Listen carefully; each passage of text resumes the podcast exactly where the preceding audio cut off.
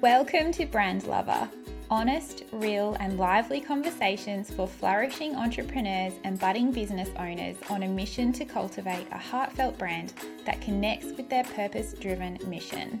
My hope is that you walk away feeling inspired and refreshed with a weekly takeaway in your back pocket that you can apply to your life or business. Well, lovely. I'm so glad you're here because this is my very last episode of 2023. Uh, I'm putting myself on light duties for the summer school holidays, which means I won't be recording any new podcast content. I will be sharing on social media, but not religiously. And I'm giving myself permission to immerse myself in the magic of motherhood for this season. And I truly, truly do wish that for you as well. Um, the the reason that I wanted to share that with you is that I saw a post recently that really really really irked me. And I'm not one to get that bothered by things really. Um, but this post really got under my skin. Um, and I know that it was meant to be motivational. And from a marketing perspective it was clearly intended for a target audience that I am far removed from but it implied that if you choose to take time off to spend with your kids rather than hustle to grow your business, that you are taking the easy road, um, that you're choosing to keep yourself small. That if you choose not to launch your program or course during a traditionally slow or sacred season, you're using it as an excuse not to grow. Um, and not only this, it implied that play dates, playgrounds, and quality time with your kids is something you have to suffer through, your business being an avenue to keep you sane through it all. And I'm starting to get a little bit hot under the collar, even just speaking these things. um, and, you know, to be honest, to some extent, I do understand the temptation to use your business as an escape from the monotonous reality of home life.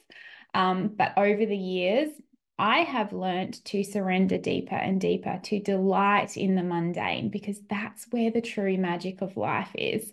Um, the mundane of slow mornings, making pancakes, swimming in the pool, collecting seashells at the beach, baking gingerbread men, and wrapping our family secret Santa gifts in festive anticipation is what I live for.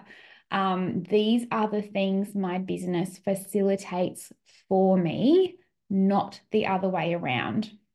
And, you know, you might disagree. Maybe you're in a different season of life or a different season of your business, and that's totally fine. Um, but the post that I'm referring to, it just made me so angry. Um, and I maybe it's because I felt like it was some kind of personal attack. I know that it wasn't, but um, those types of things can.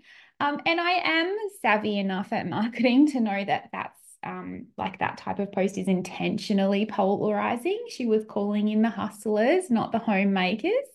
Um, but something that I also love about this time of year, um, on top of all those beautiful festive moments and memories, is the opportunity to rest and reflect on the year that was with a fresh new door opening um, to a new year that just around the corner. I am um, I will admit openly that I am a traditionalist when it comes to setting goals. And I know that you can set them anytime, that the time of year really doesn't matter. But um, a new year to me is like starting a crisp, white, unmarked notebook. It almost carries the smell of anticipation and a tangible sense of excitement. So, if you are like me, an anti hustler who thrives in the slow moments with time to process and reflect, but you also love a process or a guide to follow, keep listening. Um, to thank you for listening to the podcast this year, for sharing it with your friends. Um, for you know being part of my email family, clicking on my emails, um, watching my YouTube videos, and generally just being awesome. Um, I want to share with you my four step reflections and gratitude process to help you finish 2023 with clarity and gratitude and to reset and refocus your goals for a prosperous 2024. So, the first part is reflections. Um, we can't really ever find the clarity to move forward until we reflect on, um, on the past. So, the first question in this part is How do you feel about your progress in the past 12 months? Um, so these are all kind of journal journal prompts, really.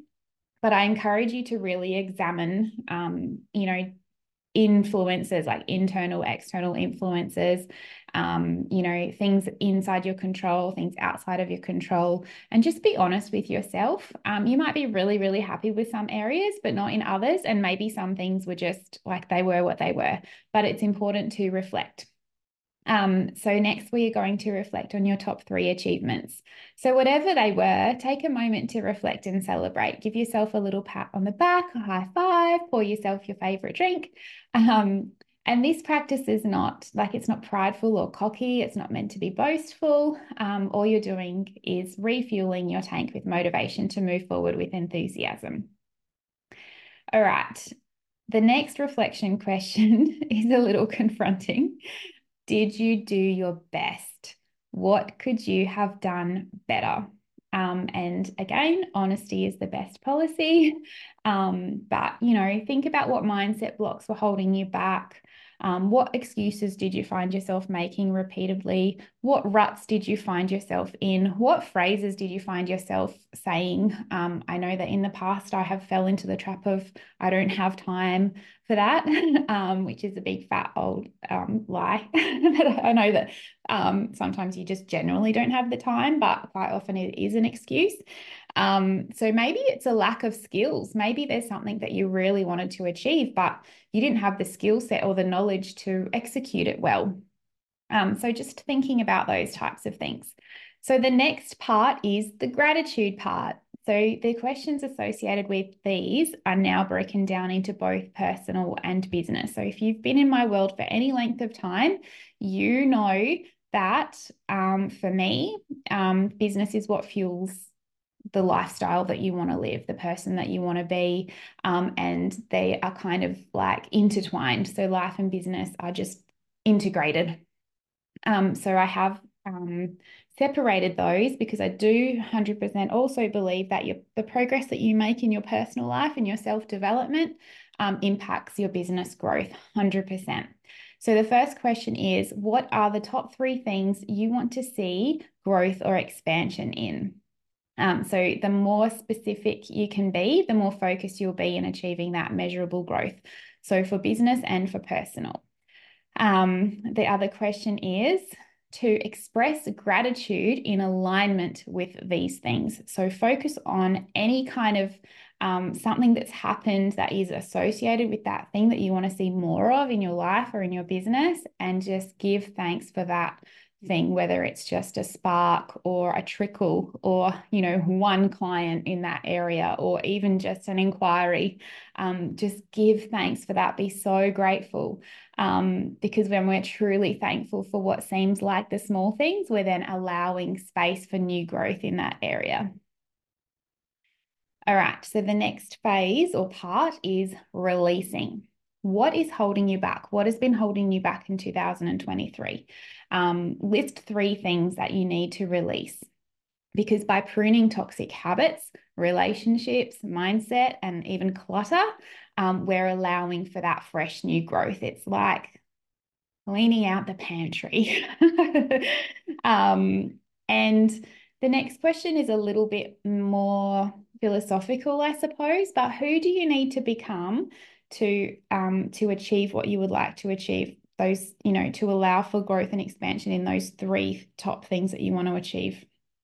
Um, because we cannot set those lofty goals without aligning our mindset with them. We cannot just like skip the whole staircase to the top. Like if you've got big goals, um, you really need to break it down and sort of ask yourself like who do I need to be to be making decisions in my business that are going to actually get me to the top of that staircase. All right. So then we have the end game. Um, how do you want to feel at the end of 2024? What will success look or feel like to you?